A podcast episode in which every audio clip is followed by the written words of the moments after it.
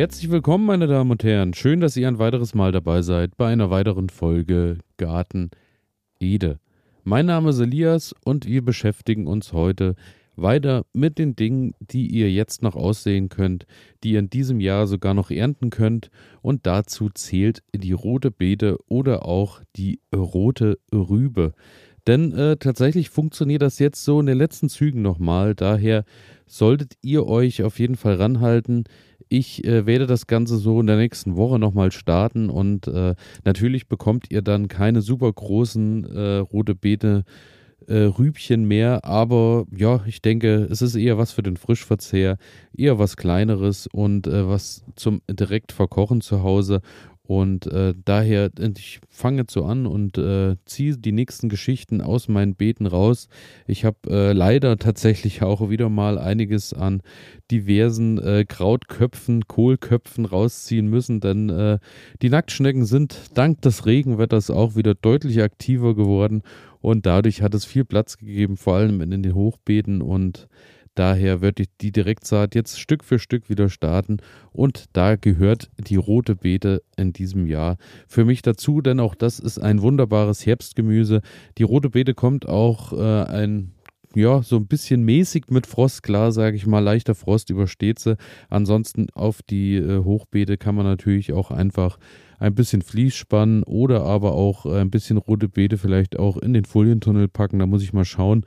Da ist der Platz allerdings im Moment noch rar gesät, wobei... Werbung. Guten Morgen zusammen. Im heutigen Meeting werden wir über Gromner bis Nervenna für das Projekt sprechen. Du bist neu im Team und verstehst nur Bahnhof? Ganz entscheidend bei der Umsetzung ist Framner Gromner. Habt ihr es verstanden? Ah ja, das ist wirklich, wirklich verständlich. Auf der Arbeit klingt alles nur nach Kauderwelsch? Die LinkedIn-Community hilft dir dabei, dich in der Berufswelt zurechtzufinden und neue Themen im Handumdrehen zu verstehen. Und? Noch irgendwelche Fragen? Arbeitsthemen verstehen. Wissen wie mit LinkedIn. Werbung Ende. Die Gurken so langsam schlapp machen und äh, anfangen und mit Mehltau und Co. so äh, schwächeln durch äh, auch die hohe Luftfeuchtigkeit.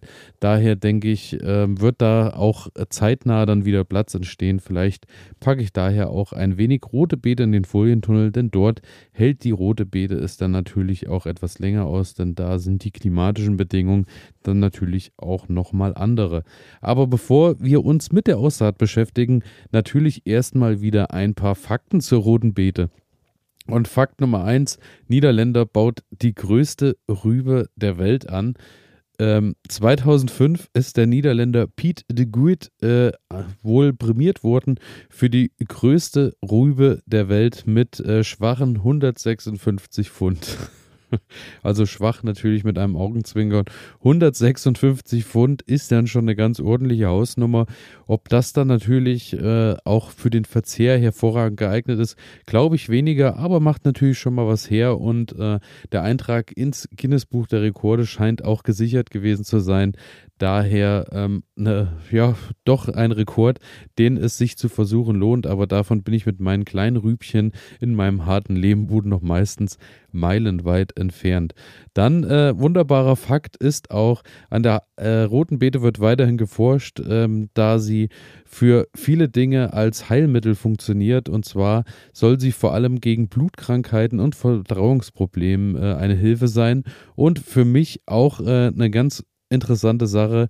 Sie wurde als natürliches Mittel gegen Knoblauchgeruch eingesetzt, beziehungsweise daran wird auch geforscht, dass man eben am nächsten Tag äh, den Knoblauchgeruch vielleicht nicht direkt wieder mit an die Arbeit mit sich trägt oder vielleicht auch abends, wenn man noch was vorhat, vorher ein bisschen Knoblauch genießen möchte. Daher vielleicht auch da werde ich das mal probieren, ein bisschen rote Beetesaft zu trinken, denn äh, auch wenn die Knoblauchernte nicht so üppig ausgefallen ist, äh, die Verteilung in unseren Speisen zu Hause ist dann doch immer recht üppig. Daher, äh, ja, das werde ich probieren, rote Beetesaft oder danach ein Stückchen rote Beete essen. Ich werde euch auf jeden Fall natürlich informieren, ob das Ganze wunderbar geklappt hat. Neben Verdauungsproblemen und äh, der Probleme äh, bei Blutkrankheiten kann die rote Beete auch dazu führen, dass der Blutdruck gesenkt wird. Auch das äh, eine weitere Sache, die äh, positiven Ein positiver Effekt ist der roten Beete, die natürlich auch noch äh, viele wichtige Vitamine und Mineralien mit sich bringt und daher natürlich auch äh, so für den Herbst und auch generell natürlich auf den Speiseplan gehört. Dann, ähm, viele kennen das von euch, wenn man die rote Beete schneidet beziehungsweise zubereitet. Das sieht meist äh, doch alles gut gefärbt aus rundherum. Viele machen das auch deshalb nur mit Handschuhen, denn ja, es ist dann doch recht mühselig, äh, die rote Farbe wieder zu verlieren. Die rote Farbe wird auch genutzt in der Lebensmittelindustrie, um damit diverse Dinge ähm, ein bisschen äh, rötlicher zu färben, beziehungsweise ein bisschen knalliger zu machen, wie zum Beispiel bei Tomatensoßen, Eiscreme und diversen Desserts und äh, Das liegt alles an dem Farbton bzw. an dem Stoff Betanin. Das ist der, der in der roten Beete vorkommt. Und leider habe ich äh, mich auch auf die Suche begeben, aber so richtig ein Gegenmittel gegen das Betanin konnte ich leider auch nicht finden. Also daher, falls ihr einen Tipp habt, wie man die rote Farbe wieder loswerden kann, einfach äh, bei Spotify kommentieren oder per E-Mail oder bei Instagram schreiben. Und äh, wie immer findet ihr natürlich alle Kontaktdaten in den Shownotes.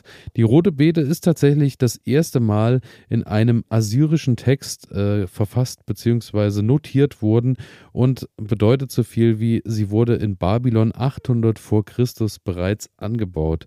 Also daher auch schon eine ganze Weile äh, in der menschlichen Geschichte auf dem Speiseplan und daher denke ich, gehen wir jetzt dahin über, dass wir mal schauen, was es noch zu beachten gilt. Und ähm, ich denke, etabliert hat sie sich nicht ohne Grund, denn äh, sie ist natürlich auch äh, roh bzw. eingelegt. Ein Genuss bei mir, muss ich sagen, ich äh, kann sie allerdings mehr äh, nur gekocht und, und ziemlich weich ertragen, denn ähm, ertragen ist aber auch das falsche Wort. Ich mag rote Beetesalat zum Beispiel schon sehr gerne, aber wenn die dann schon anfängt und ist noch ein bisschen holzig beziehungsweise nicht so ganz durchgekocht, komme ich da schon an meine Probleme. Daher muss die rote Beete bei mir immer schon mal ein bisschen durchkochen. Falls ihr da natürlich auch wieder tolle Rezepte habt, einfach mir mal schreiben. Die rote Beete ist auch äh, wunderbar geeignet, jetzt nochmal anzubauen, da sie auch nach Kohlgewächsen oder anderen Starkzehrern gut funktioniert und daher, ich denke jetzt vorher, wie ich auch eingangs erwähnte, ich habe viel Kohl, der jetzt langsam das Beet verlässt, da sind wieder Stellen frei, wo dann eben auch die rote Beete als, ähm, ich würde sagen, eher Mittelzehrer auch genutzt werden kann. Das Einzige, was es dazu Ähm, gibt, was ihr beachten solltet, ist, dass sie frühestens nach vier Jahren wieder äh, auf ein auf den Platz kommen soll, wo bereits auch ein Gänsefußgewächs, wie zum Beispiel Mangold oder Spinat eben gewachsen ist, kommt. Denn äh, gleiche Nährstoffe, gleiche Pflanzfamilie ist natürlich immer so eine Sache, wo dann meist nichts mehr gedeiht, beziehungsweise auch schnell die Schädlinge eben auch da sind, denn die gewöhnen sich natürlich auch dann an den Ort und an die Stelle und etablieren sich und freuen sich dann natürlich, wenn ihr auch immer dem Ganzen Nachschub verleiht. Ansonsten sonniger, tiefgründiger, humoser und nährstoffreicher Boden. Natürlich, wie immer, nehme ich jetzt nicht so ganz genau. Es ist auf jeden Fall so, dass meine Hochbeete immer eher in der Sonne stehen und daher die Sonnenstrahlen, die es dann eben auch über den September und auch Oktober gibt, soll die rote Beete bekommen. Daher schaut ein bisschen, dass sie eben einfach nicht ganz im Schatten steht. Zwei bis drei Zentimeter Aussaattiefe, also auch entspannt, wie bei den meisten Gemüsearten. Und dann im Pflanzabstand so circa zehn Zentimeter, falls ihr keine Pflanzbänder verwendet, die ja in der Regel häufig sehr praktisch sind, denn da sind die Samen eben genau schon auf die richtige Entfernung angelegt, könnt ihr auch per Hand ein bisschen schauen, dass ihr den Abstand wahrt, aber es ist auch kein Problem, wenn ihr zu eng ausgesät habt, denn dann müsst ihr nur dran denken, dass ihr zwischendurch vereinzelt und hier und da vielleicht mal was rausholt. Denn auch wie bei den Möhren ist es dann bei der roten Beete, dass wenn ihr zu dicht ausseht, die eben auch nicht wirklich groß werden, weil die sich gegenseitig den Platz nehmen. Es sei denn aber, ihr wollt das Grün der roten Beete äh, nur anbauen. Auch das ist möglich, das kann ähnlich wie Spinat verwendet und gekocht werden. Habe ich allerdings auch noch keine Erfahrung, soll aber sehr gut funktionieren. Bei uns ist es so, dass das Grün eben dann äh, immer sehr beliebt ist bei Hasen und bei unseren Hühnern. Aber auch das ist wohl möglich und dann könnt ihr auch äh, die rote Beete natürlich bedeutend enger sehen, denn dann braucht ihr ja keine Knollen, sondern braucht eben nur das Grün. und das kann einfach immer wieder abgeschnitten werden und solange ihr die Knolle dabei nicht verletzt, wächst das auch eigentlich immer wieder gut nach, bis eben irgendwann viel zu kalt wird, dann zieht sich die rote Beete zurück und dann ist es auch irgendwann vorbei. Aber wie eingangs schon erwähnt, mit leichten Frösten kommt sie eigentlich ganz gut klar. Das Einzige, was ihr eben dann beachten müsst, wenn sie so langsam heranwächst, ist, dass sie immer mal ein bisschen ein Nährstoffangebot kriegt. Brennnesseljaure eignet sich hier auch wieder hervorragend und ich denke, das ist auch eine Sache, die kann man eben schön auf natürliche Weise über den ganzen Sommer und Spätsommer herstellen. Hornspäne funktionieren auch, müsst ihr dann natürlich am Anfang gleich mit in den Boden geben, denn die brauchen ja ein bisschen Zeit, bis die sich zersetzen und dann eben auch äh, die Knolle versorgen. Dann ähm, ja, ist es so, dass ihr, ich schätze so, so zehn Wochen wird es schon dauern, bis das Ganze dann erntereif ist und dann einfach äh, behandeln wie ähm, Möhren. Bei Möhren jedoch ist es oft so, dass man die schöner mit der Hand rauskriegt. Bei rote Beete hatte ich schon häufiger das Problem, dass es eher, dass die eher etwas fester sitzen und gerade bei uns hier in dem Lehmboden sich dann doch eher festkrallen mit ihren Wurzeln. Daher nutze ich da auch einfach die Grabegabel und packe die so ein bisschen nach oben. Aber da ist natürlich auch Vorsicht geboten, denn die Rüben sollten nicht verletzt werden, sonst fangen sie an und verlieren ihren roten Saft, was dann ähnlich aussieht, als würden sie ausbluten. Das wiederum ähm, ist natürlich eine Sache, verliert ihr viele Nährstoffe, die Pflanze wird schnell holzig und trocken. Daher probiert es so gut wie möglich, dass ihr sie unbeschadet mit nach Hause bringen könnt. Und dann habt ihr die Möglichkeit eben, wenn ihr sie nicht direkt verzehren wollt, ihr könnt sie natürlich auch einkochen, auch immer eine ganz tolle Sache. Oder aber ihr ähm, packt sie in den Keller und packt sie ein bisschen in Sand. Auch das, wie bei den Möhren, funktioniert eigentlich ganz gut.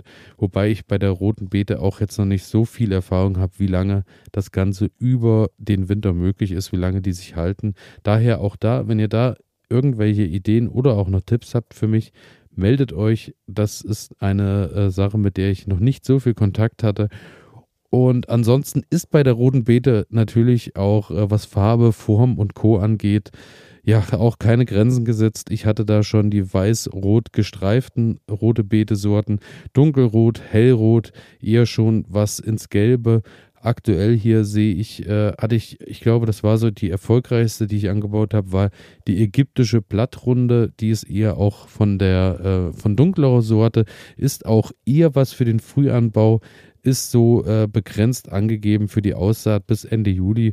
Wobei, wenn ihr euch da jetzt dran haltet und es wird erstmal ein milder Winter, sollte das auch noch problemlos gehen. Es gibt allerdings auch Sorten wie die Wintersonne, die ähm, ist ein bisschen länger, also funktioniert ein bisschen länger draußen. Und äh, gestreifte sehe ich hier gerade, ist hier die Tondo di Chioggia. Das ist eine Sorte, die eben wunderbar was fürs Auge ist. Fand ich geschmacklich jetzt gar nicht ähm, so herausragend, aber allein, dass die eben die äh, weiß-rot gestreifte äh, Knolle dann innen hat beim Aufschneiden, ist es einfach äh, was fürs Auge oder auch für, äh, gerade für die Kinder, wenn man die rote Beete vielleicht noch ein bisschen mehr verkaufen muss. Daher, ähm, da funktioniert das ganz gut. Das sind so die Sortentipps, die ich euch mit an die Hand geben kann. Und ähm, ich hoffe natürlich, dass ich euch jetzt auch eine Kultur wieder mal nahelegen konnte, dass ihr vielleicht äh, auch eine Idee habt oder euch nochmal, vielleicht habt ihr auch noch Saatgut zu Hause, das ihr noch nach draußen bringen könnt, denn wir wollen natürlich weiter im Herbst und Winter auch noch ein bisschen Gemüse aus unserem Garten holen. Und damit bin ich raus, freue mich natürlich auch, wenn ihr am Freitag wieder dabei seid, wünsche euch schöne Tage mit hoffentlich endlich wieder Sonne und wir hören uns am Freitag. Folgen und abonnieren natürlich wie immer nicht vergessen. Nette Bewertung da lassen. Bis dahin. Ciao.